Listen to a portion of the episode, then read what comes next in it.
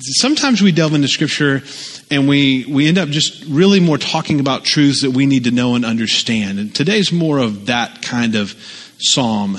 But, but knowing what we're going to learn from Psalm 2 and from other scriptures should bring about a response in us, an expectation that Jesus is coming again. That's a real thing and it's going to happen.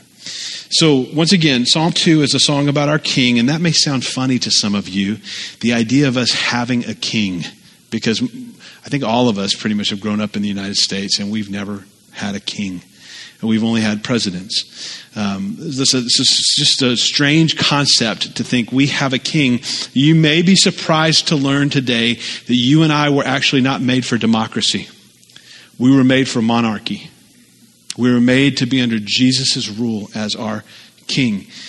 Um, ultimately, that's a theocracy where God is the actual present ruler on the earth, and that's the context of this psalm as we look at it. You see, none of us have ever lived here on earth under a monarch's rule in this room, but as we survey all types of governments and the ones that we've experienced personally and the ones that we see around the world today, um, we, we can pretty with, with a great deal of assurance, pretty well say that we've never seen a perfectly benevolent government. We've never seen a person in power whose only thought ever is to only do that which is good for the people under their stewardship. We've, you've never seen it. I've never seen it. Not here on this planet. It's always tainted with sin because every human authority is sinful right? Even the best ones down through history, whoever you can think of on your top 10 list of governing authorities down through history. I don't know who makes the list, probably not a lot of people. Um, but uh, depending on where you grew up, especially Venezuela right now, nobody's on the list. Uh, here in America, we're pretty divided about who's on the list. That's okay because Jesus is the king and he is perfectly benevolent. He only ever wants that which is good for his people. And so uh, this, this is exactly what Scripture says here. If you got your Bibles for Psalm 2, and we're just going to read through it together. It's on the screen if you don't have your Bible with you. Psalm says, Why do the nations rage and the peoples plot in vain? The kings of the earth set themselves and the rulers take counsel together against the Lord and his anointed, saying, Let us burst their bonds apart and cast away their cords from us. He who sits in the heavens laughs. The Lord holds them in derision. And then he will speak to them in his wrath and terrify them in his fury, saying, As for me, I have set my king on Zion, my holy hill. I will tell of the decree. The Lord has said to me, You are my son. Today I have begotten you. Ask of me, and I will make the nations your heritage and the ends of the earth your possession. You shall break them with a rod of iron and dash them to pieces like a potter's vessel. Now, therefore, O kings, be wise.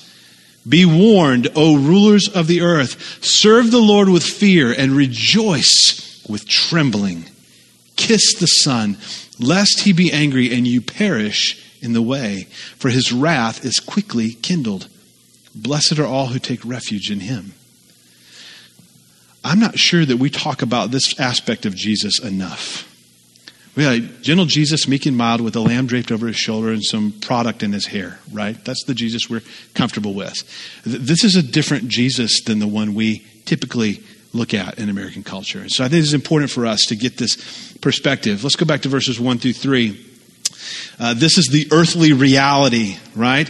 Why do the nations rage and the peoples plot in vain? The kings of the earth set themselves and the rulers take counsel together against the Lord and against his anointed, saying, Let us burst their bonds apart and cast away their cords from us. So the nations raging, the people are plotting in vain. They're, they stand, so the inference here is standing united, so that's a future event to see the world united against the Lord and against his anointed ruler. The word here is Mashiach in the Hebrew. It's the word we get Messiah from. In the Greek, it's Christos, which is Christ, the anointed one. Christos means anointed, right? It's not Jesus' last name, you, you, right? Jesus Christ. It's some, some people are like, I thought, I just thought it was his last name. It's, it's not. It's a title. It's Jesus, the anointed one, the, the, the Christos, the Messiah, right? And so this speaks to a rebellious confederacy of nations at a future point in time in history who are actually plotting together to fight against God and gain their freedom from his rule. Now, that is the epitome of in vain. Okay? You cannot wage war against God and win. You, you just can't. I love the story of uh, the burglar who was uh, in Antwerp, Belgium. He had burglarized a home and he fled out the back door as the police were pulling up to the front door and, and he scrambled up onto this nine foot privacy wall. I don't know how he did it. He managed to get to the top of the wall. He was very pleased with himself as he could hear the officers in the home looking for him. He could, he knew that he was, he, he was gone. He, all he had to do was drop down the other side of the wall. And he didn't bother to check as he did that, as he dropped down the other side of the wall, assured of his escape, that no police officer was going to be able to follow him over that nine foot wall. The only problem was when he dropped down on the other side, he found himself on the grounds of the city jail. And so th- this is the epitome of fleeing in vain, right? You, have done this terrible thing. You're getting away from the authorities. You think you've made your escape, and you find out you're in jail. Uh, and this is this is the kind of vanity that the, these world leaders are plotting in Psalm two. It's just it's ridiculous, right? Behind the scenes of this age, there is a person who orchestrates this world system. Paul calls, calls it the cosmos this, this world system that we live in. His name is Lucifer, uh, or some people call him Satan. Right? And scripture calls him the prince of the power of the air or the little g God of this world. Um, I was reading this week doing some research. There's a man named David Spangler who's an American spiritual philosopher and author. He's considered one of the founding figures of the modern New Age movement in America. And this is a quote from David Spangler Lucifer comes to give us the final gift of wholeness. If we accept it, then we are free. This is Luciferic initiation. It is one that many people now and in the days ahead will be facing. It is the initiation to enter into the new age. That is the spirit of our age, right? And God's law and God's morality are the constraints that, that those people want to so desperately throw off and be rid of. And people who are lost in their sin see God's restrictions as actually there uh, um, hindering their fun. He's the cosmic killjoy, right? And they can't see that God's put those boundaries in place for their good and for their safety and for their protection. They see them as hateful chains to be cast off. And so uh, I, I was just remembering back this week to being a young guy and visiting my uncle's farm in South Carolina and my dad and my uncle conspiring to play a nasty prank on me because I had this brand new Coca Cola t shirt, which was bright red.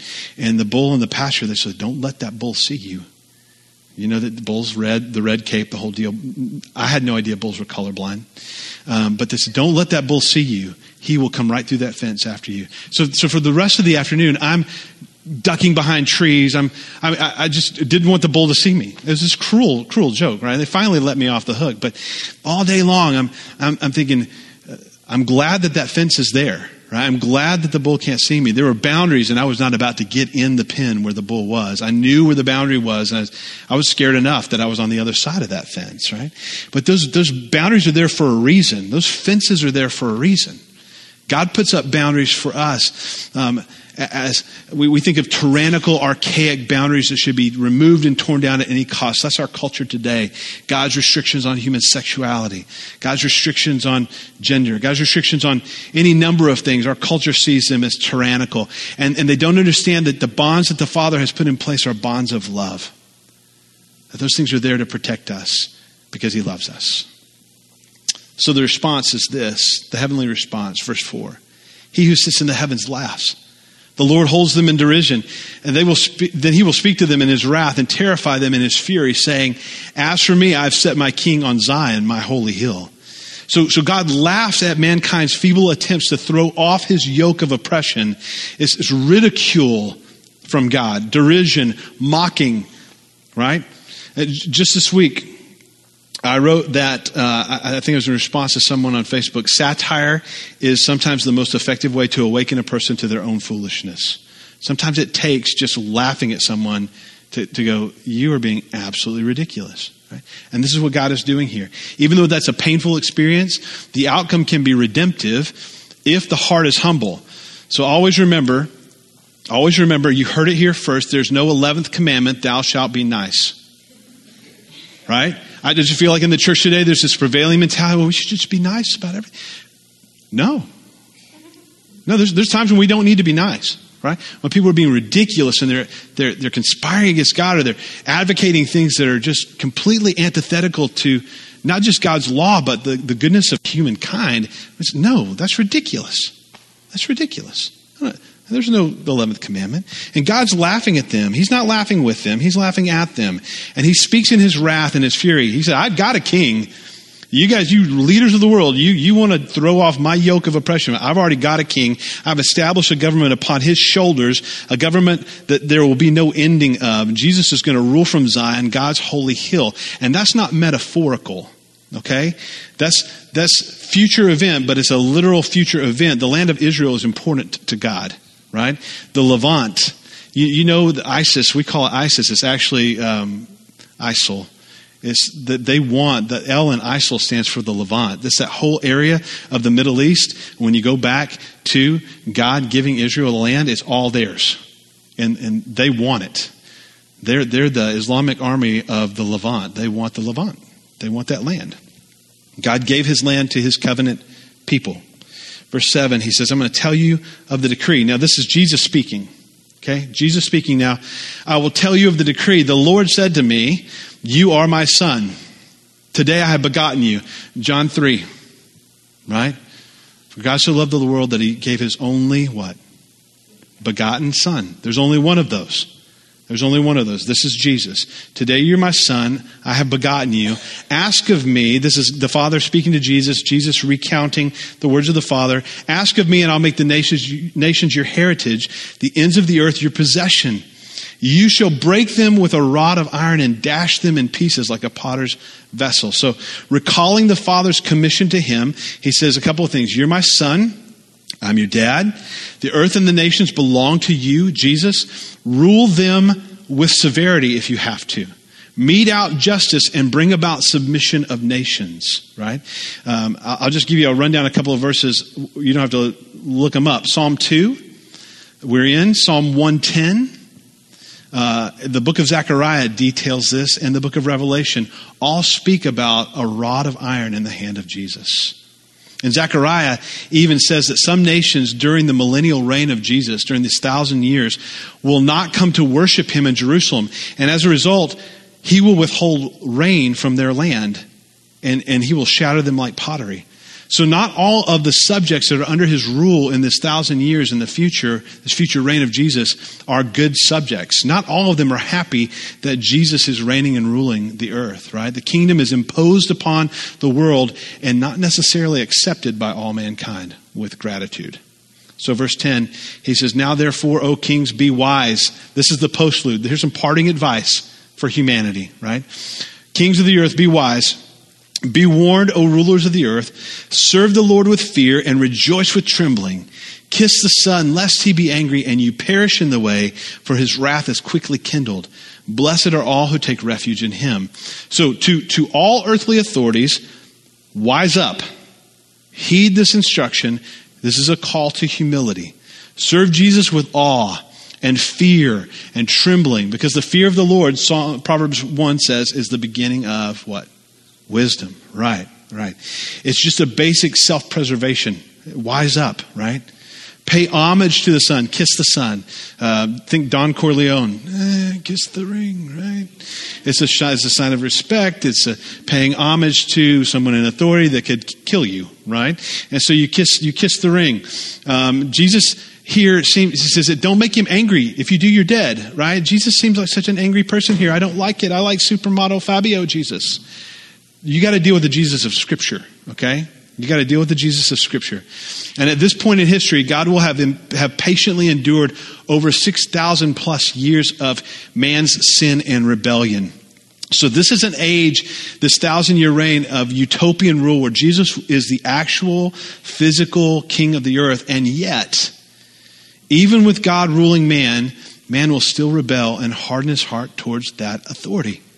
So all who take refuge in him are blessed. All who take refuge in him are blessed. Let me unpack this a uh, little bit of we, we talk about eschatology in the church. That's our what do we believe about the end times? That's just the theological word for end times. We're talking about a thousand year rule of Christ on the earth. I just submit to you this morning that probably nine out of ten churches that I uh, know personally don't understand this doctrine. There, there, there's nothing in heaven or on earth that's more certain about this than this truth about God's kingdom coming upon the earth. Let me just walk you through a couple of passages here. Luke 19, verses 11 and 12. As they heard these things, Jesus proceeded to tell a parable because he was near to Jerusalem and because they supposed at that time that the kingdom of God was going to appear immediately.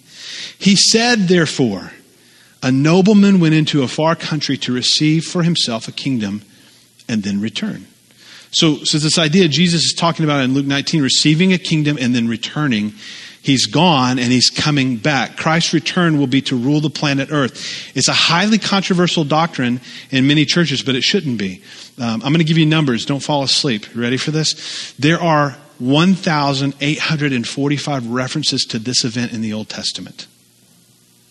There are 318 references to it in the New Testament. And 23 out of the 27 New Testament books give prominence to the idea of the return of Jesus. There, so if you just go through the Old Testament, there are over 300 specific prophecies in the Old Testament about the, the advent of Jesus. When he comes the first time, his birth, his life, his death, burial, and resurrection. There are over 300 specific prophecies about that event. That's really astronomically high that any book could accurately predict that many things about something that at the time had yet happened. Did you know for every prophecy about the first coming of Jesus, there are eight times as many about the second coming of Jesus in Scripture? It is the most sure event in history that has yet to happen. It's crazy. It's crazy how much the Bible talks about this. See, back in the third century, there was an early church father named Origen. And Origen had a very rigid hermeneutic. hermeneutics the word we talk about. How do we interpret the Bible? It's our philosophy of interpretation. And Origen had a very rigid view of Scripture. He was a hyper literalist, right? And so Jesus says things in the Gospels like, if your eye causes you to sin, what do you do? You pluck it out. And if your hand causes you to sin, what do you do? You, you cut it off. Well, he was struggling with lust. Do you know what Origen did? Yeah, he castrated himself. Regret, immediate regret. And so he, he, he swung his hermeneutic way to the other side. He went from being hyper literal to being super spiritual and allegorical. Right? Well, scripture couldn't possibly mean that. Jesus couldn't possibly have meant what he said when he said this. And so that, that whole philosophy of interpretation went way to the other end of the spectrum. And as he explored that, he discipled a guy that we know called Augustine. And Augustine came on the scene and he took Origen's hermeneutic and his approach to Scripture and he kind of systematized it. And that became the prevailing view of what would become the Roman Catholic Church. And so get the picture. Uh, around 325 AD, you have uh, the Council of Nicaea, and Constantine legalizes Christianity in the Roman Empire. And, and so um, they have a very spiritualized, allegorized hermeneutic and approach to interpreting Scripture, especially places like Revelation. And so now the government and the church are one and the same. It's all one big happy family. And it's very politically incorrect to talk about Jesus is going to come back and rid the earth of corrupt governments when you're the pastor who gets a paycheck from the government. Right? So that all, that all moved us in a direction away from an understanding of what God's word actually says about this event. And so here, so when you end up in that place, you end up in a belief about that event, that thousand years, that's called ah millennialism. Whenever you put the a before a word in the in the Greek, it negates it, right? So if you're a theist, you believe in God. If you're an ah theist or an atheist, you don't you believe there's no God, right? So it negates. So the millennium, if you're an ah millennial, then that means you don't believe in a literal thousand year reign of Jesus, right?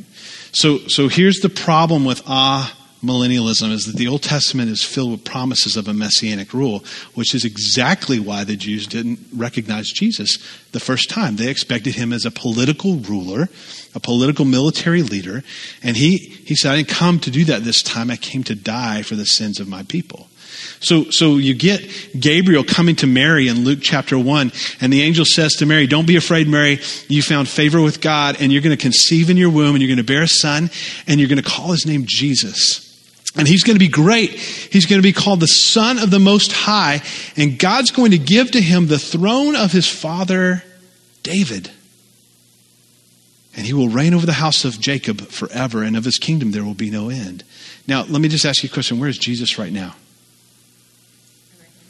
He's at the right hand of the Father. He's seated on the Father's throne. Jesus never sat on David's throne.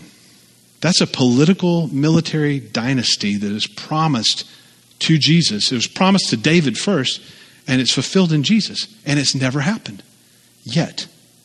Never happened, right? So to dismiss or explain away the millennium is a huge problem right? Uh, eschatology, if you talk to other believers, we have our first big break in what we believe about the end times over this issue of the millennium. Some people say we're already in it. Well, one of the things that Scripture says is that during those thousand years, Satan is chained up in the bottomless pit. I have a hard time believing that we're in the millennium right now. Just watch the news, okay?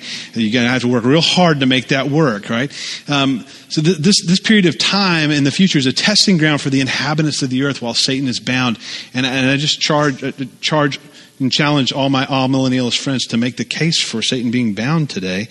Um, for a thousand years, the nations will be without excuse, and at the end of the time, man totally he boffs it all by himself. He doesn't need any help to rebel against God. And so, um, I, let me just give you one more here, one more verse. Just want to drive it home that the millennium is a real thing and it's a future event.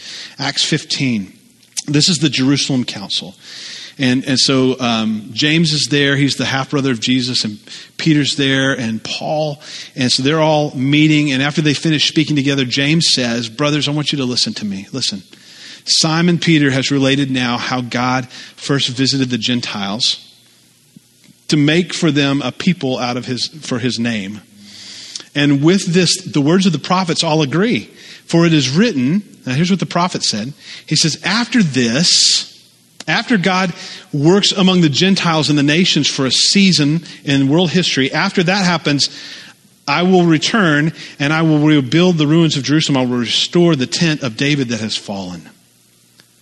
So get, so get the timeline, right? Get the timeline. David's throne is underscored and recognized by the church council, and James is quoting the prophet Amos. And, and the, so people called out from the Gentiles, that's first. That's what's happening now. We call that the church and then the establishment of the throne of David, right? So eschatology is really important because it's a test of our overall understanding of the Bible. It's, it's also important because we're plunging currently towards that period of time detailed in the Bible as a precursor to Armageddon. So, uh, just to wrap it all up, this is really, Psalm 2 is really about the justice of God. It's all about the justice of God. I, I love, um, there was a Supreme Court justice uh, named Horace Gray. And Horace Gray is a Supreme Court justice and a man who really he loved righteousness and he loved what was right and he loved the law. And, and once there's this man who had appeared before him at some point previous in his career in a lower court. And he was before him again. He had escaped on, on a technicality. He'd gotten away from being convicted on a technicality. And this is what Supreme Court Justice Horace Gray said to this man when he saw him again in court. He says, I know that you're guilty and you know that you're guilty. And I wish that you would remember that one day you will stand before a better judge and a wiser judge than me. And at that point, you will be dealt with according to justice and not according to the law of man. Ooh, we need more Supreme Court justices like that. Hello. That's, that's scary, right? You get off on a technicality, you're not going to get off on a technicality with God. And so you cannot escape God's justice. You cannot escape. Justice delayed is not justice denied. And no one escapes God's perfect scrutiny. I love uh, 20th century author, philosopher, Christian writer Francis Schaeffer. He's a brilliant man. I think he was a prophet. He saw things coming 70, 100 years in advance. He could see the trend in the church and where the culture was going. And he wrote at one point, he said, Just imagine that at the moment of your birth, the only interaction that God had with you as a person was to attach to you a device. And the purpose of this device was simply to record every moral judgment that you make. Just let that sink in for a minute. Let that terrify your heart. Every moral judgment you make. You remember you're on I 5 this week and that idiot came flying by in the Honda Civic? Sorry, by the way. Um, and you said, That guy's a jerk, right? Moral judgment. Somebody cut you off in traffic. cut you off in traffic or um, any number of things that have happened at some point. You, you're making a moral pronouncement about somebody else. And that device just records those things for the, the duration of your life, right? And, and, and when I'm in the crosswalk, uh, those cars need to stop for me because I have the right of way. And when I'm in the car, that dude needs to get out of the way.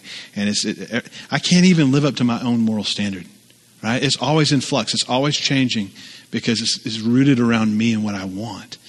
And so Francis Schaeffer said, so then imagine that at the moment of your death, the only thing that God did was to hit playback on your device and then hold you accountable to your own morality. How would you do? How would you do? I'm in trouble. I just want you to know. I'm just going to confess. I'm in trouble. By my own moral standards, I can't live up to my own morality. And God's morality is infinitely higher than mine. Infinitely higher. You cannot escape God's justice. And then here's the last point. We'll, we'll, end with this God's justice is perfect and good for those who've taken refuge in Jesus. It's a good thing. His justice becomes a good thing, a desirable thing, when we seek refuge in the person of Jesus. There was an old man a Sanskrit scholar in India who was also a Christian believer, a follower of Jesus, and he was preaching down in the town bazaar in, in this little town in India, and he was preaching about how he could reconcile the death of Jesus Christ for men, the death of a guiltless person on behalf of everybody else who was guilty. And, and that reality with God's justice. How does that work? That doesn't seem like it's just at all. That someone who's innocent would die for all these guilty people. How is that just? How is that justice? And so here was his reply. He said, Our ideas of the justice of God or any kind of justice at all are really crude and imperfect.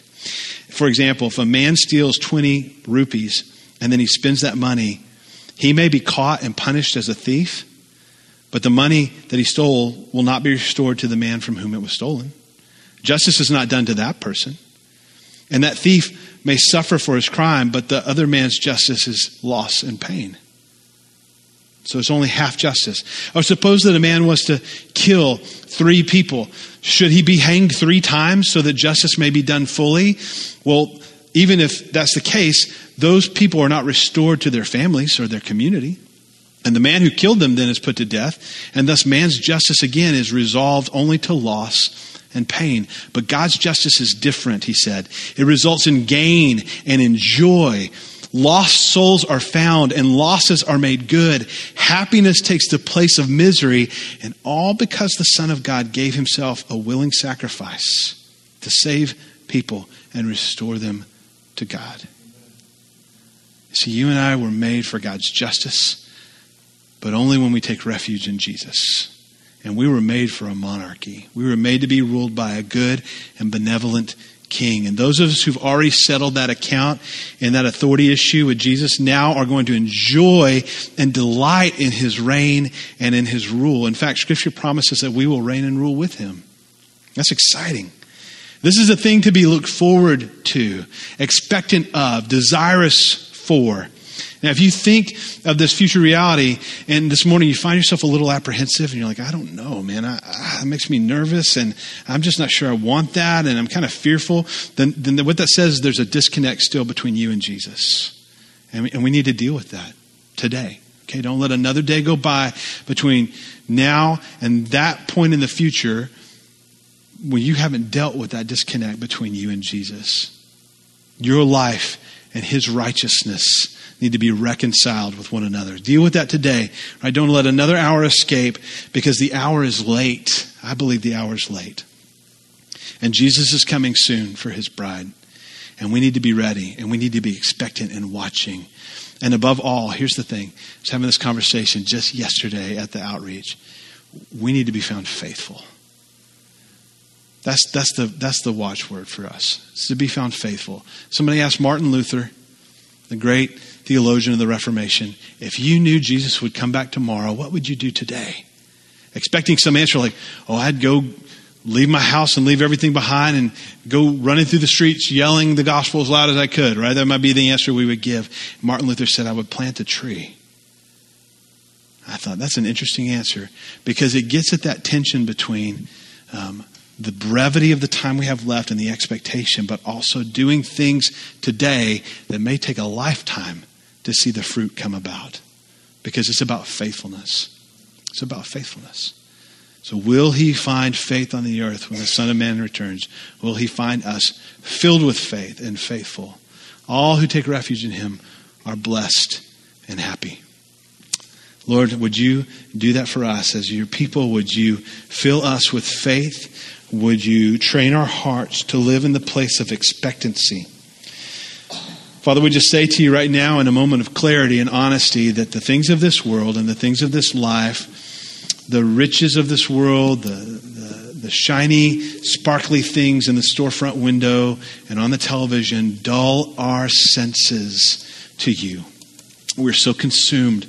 And we, we talk about your return and the ending of the age and, and, and um, stepping out of this existence and into another one with you. And there's a, there's a, there's a remorse. There's a, there's a, a place in our hearts that's actually kind of sad about that because we really love this life and we love these things and our hearts are a little bit here. And uh, would you help us to remember the words of Jesus that where our treasure is, that's where our hearts will be. And if we're setting our mind on things above and storing up treasure in heaven, then we will be expectant for your return and our time with you.